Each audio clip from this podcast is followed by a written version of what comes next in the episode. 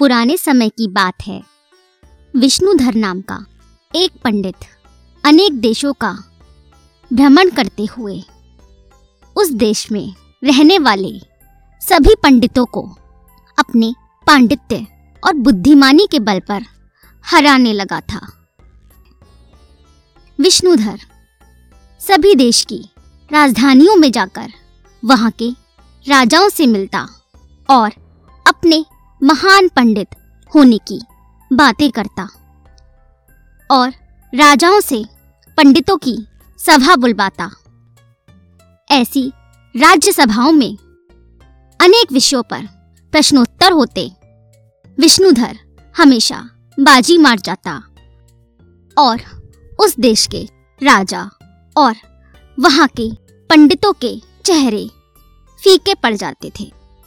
यही कारण था कि विष्णुधर के मन में। यह अहंकार बढ़ता ही गया कि उसको पराजित करने वाला कोई पंडित इस संसार में है ही नहीं। इस प्रकार अनेक देशों में घूमते घूमते विष्णुधर शौशल्य देश की राजधानी माल्य नगर में पहुँचा। शौशल्य के राजा धनानंद ने विष्णुधर का स्वागत करके उसके आने का उद्देश्य समझ लिया था। और एक दिन राज्यसभा में अपने दरबारी पंडितों के साथ उसके शास्त्रार्थ का, उसके प्रश्नोत्तर का प्रबंध करा दिया था। धनानंद के दरबारी पंडितों ने विष्णुधर के सामने अनेक कठिन और क्लिष्ट समस्याएँ रखी, लेकिन विष्णुधर ने उन समस्याओं को तत्काल सुलझा दिया। माल्य नगर के पंडित जैसे ही कोई सवाल पूछते, विष्णुधर का जवाब तैयार रहता। अति शीघ्र सोचने वाले और हाजिर जवाब विष्णुधर का पांडित्य देखकर सारे दरबारी पंडित दंग रह गए। मगर विष्णुधर के प्रश्नों का उत्तर धनानंद के दरबारी पंडित दे ही न पाए। वे निरुत्तर होकर इधर उधर ताकने लगे। पहले हर जगह यह ख्याति फैली हुई थी कि राजा धनानंद के दरबार में एक से एक बढ़कर महान पंडित हैं और ऐसे पंडितों को परास्त कर सकने वाला, हराने वाला जो होगा, वह तो आदित्य पंडित कहलाएगा। इस कल्पना मात्र से ही विष्णुधर की प्रसन्नता की। कोई सीमा ही न रही।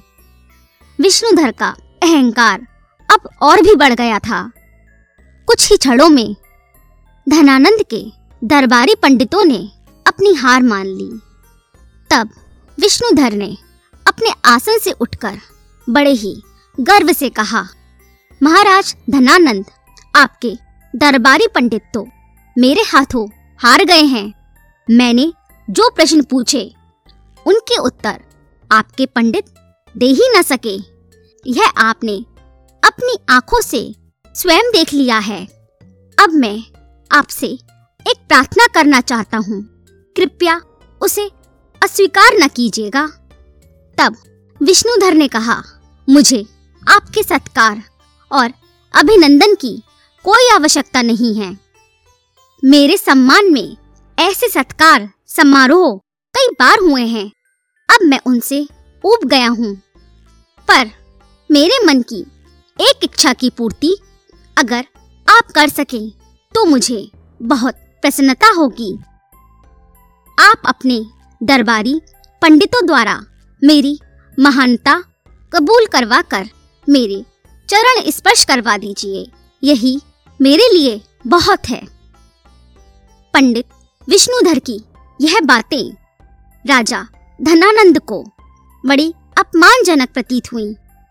महाराज धनानंद सोचने लगे कि अब विष्णुधर को क्या उत्तर दिया जाए।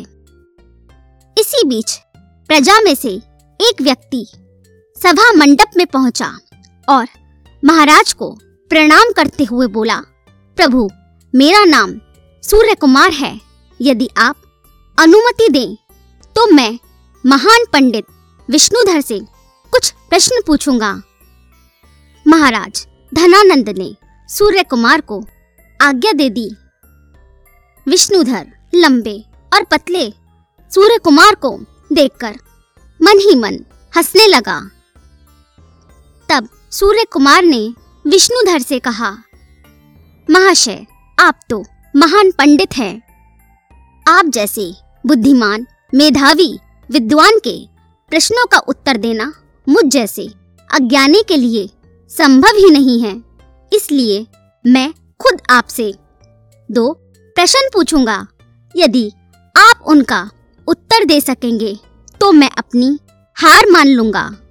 मगर यदि आप उत्तर न दे पाए तो अपनी हार स्वीकार करके चुपचाप राज्यसभा से चले जाइएगा।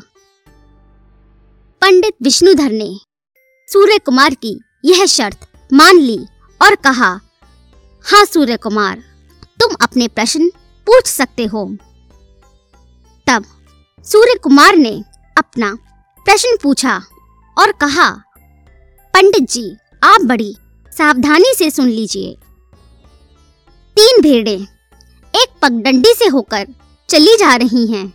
एक व्यक्ति सामने से आया और आगे वाली भेड़ से उसने पूछा, तुम्हारे पीछे कितनी भेड़ें आ रही हैं? तो भेड़ ने जवाब दिया, दो। इसके बाद व्यक्ति आगे बढ़ा।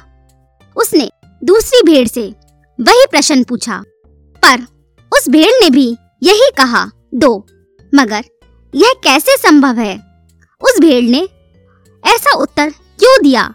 यह मेरा आपसे पहला प्रश्न है। विष्णुधर यह प्रश्न सुनकर ठहाके मारकर हंसने लगा और उसने परिहास पूर्वक कहा, यह कैसा प्रश्न है? तब सूर्य कुमार ने उल्टा जवाब देते हुए कहा, पंडित जी, मैंने तो पहले ही कहा था, मैं एक बुद्धिहीन आदमी हूँ और बुद्धिहीन व्यक्ति के प्रश्न का उत्तर ना दे सकने वाले आप कैसे पंडित हैं? इस पर विष्णुधर थोड़ी देर सोचता रहा और फिर बोला, वे भेड़े शायद गोल गोल घूम रही होंगी। ऐसी हालत में दूसरी भेड़ के पीछे दो भेड़ों का चलना मुमकिन तो है ही। इस पर सूर्य कुमार मुस्कुराकर बोला, नहीं पंडित जी, मैंने पहले ही कहा था कि वे पंक्तिबद्ध होकर एक पगडंडी में चल रही हैं। इस पर विष्णुधर सोच में पड़ गया। वह बहुत देर तक सोचता ही रहा, मगर उसको कोई उत्तर न सूझा। विवश होकर उसने सूर्य कुमार से उसका उत्तर बताने का अनुरोध किया। तब सूर्य कुमार ने उत्तर देते हुए कहा, पंडित जी, सीधा सा जवाब है। वह दूसरी भेड़ झूठ बोलने वाली थी। उसने झूठ बोला था, इसलिए उसने ऐसा जवाब दिया। सूर्य कुमार का यह उत्तर सुनकर सभा में उपस्थित लोगों को एकदम ज़ोर से हँसी फूटी। वे सब सूर्य कुमार की ओर प्रशंसा भरी निगाहों से देखने लगे। तब विष्णुधर ने अपनी हार स्वीकार कर पूछा, अब बताओ, तुम्हारा दूसरा प्रश्न क्या है? तब विष्णु कुमार ने कहा, पंडित जी, एक मनुष्य एक पहाड़ पर खड़ा होकर सूर्य की ओर सीधे कुछ क्षण देखता रहा। इसके बाद पहाड़ से उतरकर वह पूरब दिशा में चार कोस पैदल गया। वहाँ से दाईं ओर मुड़कर वह पाँच कोस चलता रहा और फिर वहाँ से बाईं ओर मुड़कर ठीक दो कोस चलकर अचानक वह रुक गया। वह आदमी, ऐसे क्यों रुक गया? यही मेरा दूसरा प्रश्न है। यह प्रश्न सुनते ही विष्णुधर ने सूर्य कुमार की ओर ऐसे देखा, जैसे वह किसी पागल की ओर देख रहा हो। फिर भी पंडित विष्णुधर को भरी सभा में उत्तर तो देना ही था, इसलिए उसने कहा, शायद उस मनुष्य के सामने समुद्र पड़ गया हो। तब सूर्य कुमार ने झट से मना कर दिया, नहीं इसके बाद पंडित विष्णुधर ने उस आदमी के रुकने के कारण पर सोचते हुए चार पाँच कारण और बताए। मगर सूर्य कुमार ने उन सबको गलत बताया। बहुत सोच विचार करने पर भी पंडित विष्णुधर को कोई उत्तर नहीं सूझा। लाचार होकर पंडित जी ने अपनी हार मान ली और सूर्य कुमार से कहा अच्छा अब इसका उत्तर भी तुम ही बताओ। वह मनुष्य क्यों रुक गया? तब सूर्य कुमार ने कहा, पंडित जी, सीधी सी तो बात है। उस आदमी ने रुकना चाहा तो वह रुक गया। बस इतना ही। सूर्य कुमार का उत्तर सुनकर पंडित जी का चेहरा फीका पड़ गया। दरबार में उपस्थित सभी लोगों ने प्रसन्न होकर खूब तालियाँ बजाई। महाराज धनानंद ने भी सूर्य कुमार की ओर बड़ी प्रशंसा से देखा। तब अपनी आँखें नीची किए हुए पंडित विष्णुधर से सूर्य कुमार ने कहा, पंडित जी, हो सकता है आप महान पंडित हो, परंतु आप ज्ञान के धनी नहीं हैं, क्योंकि ज्ञान की कोई सीमा ही नहीं होती है। अपने आप को ज्ञानी समझने वाले व्यक्ति से कोई अपनी मुट्ठी में बालू उठाकर पूछे कि मेरे हाथ में कितनी बालू है? तो वह ज्ञानी, उसका हिसाब लगाना असंभव है, कहकर विचार मंथन करेगा। लेकिन हाथ में मुट्ठी भर भालू है, यह सीधा साधा जवाब नहीं देगा। आप भी उसी श्रेणी के पंडित हैं। यह बातें सुनकर विष्णुधर, महाराज धनानंद और सूर्य कुमार से कुछ भी कहे बिना राज्यसभा से चुपचाप चला गया और उसने वह शहर भी छोड़ दिया। तब सूर्य कुमार ने महाराज धनानंद से सविनय निवेदन किया, महाराज, यहाँ से थोड़ी दूर स्थित अवंतिका नदी के किनारे एक छोटा सा ब्राह्मणों का गाँव है। मैं उस गाँव में रहता हूँ। मैं अपने पिता का इकलौता पुत्र हूँ। वैसे मैं कोई महान पंडित तो नहीं हूँ, मगर मेरा घराना ब्राह्मणों का ही है। मैं नौकरी पाने की अभिलाषा से यहाँ आया था। महाराज, अगर आप मुझे अपनी सेवा का अवसर देंगे तो आपकी बड़ी कृपा होगी। इसके बाद महाराज धनानंद ने सूर्य कुमार का खूब सत्कार किया और उसे अपने दरबार में उचित नौकरी भी दी।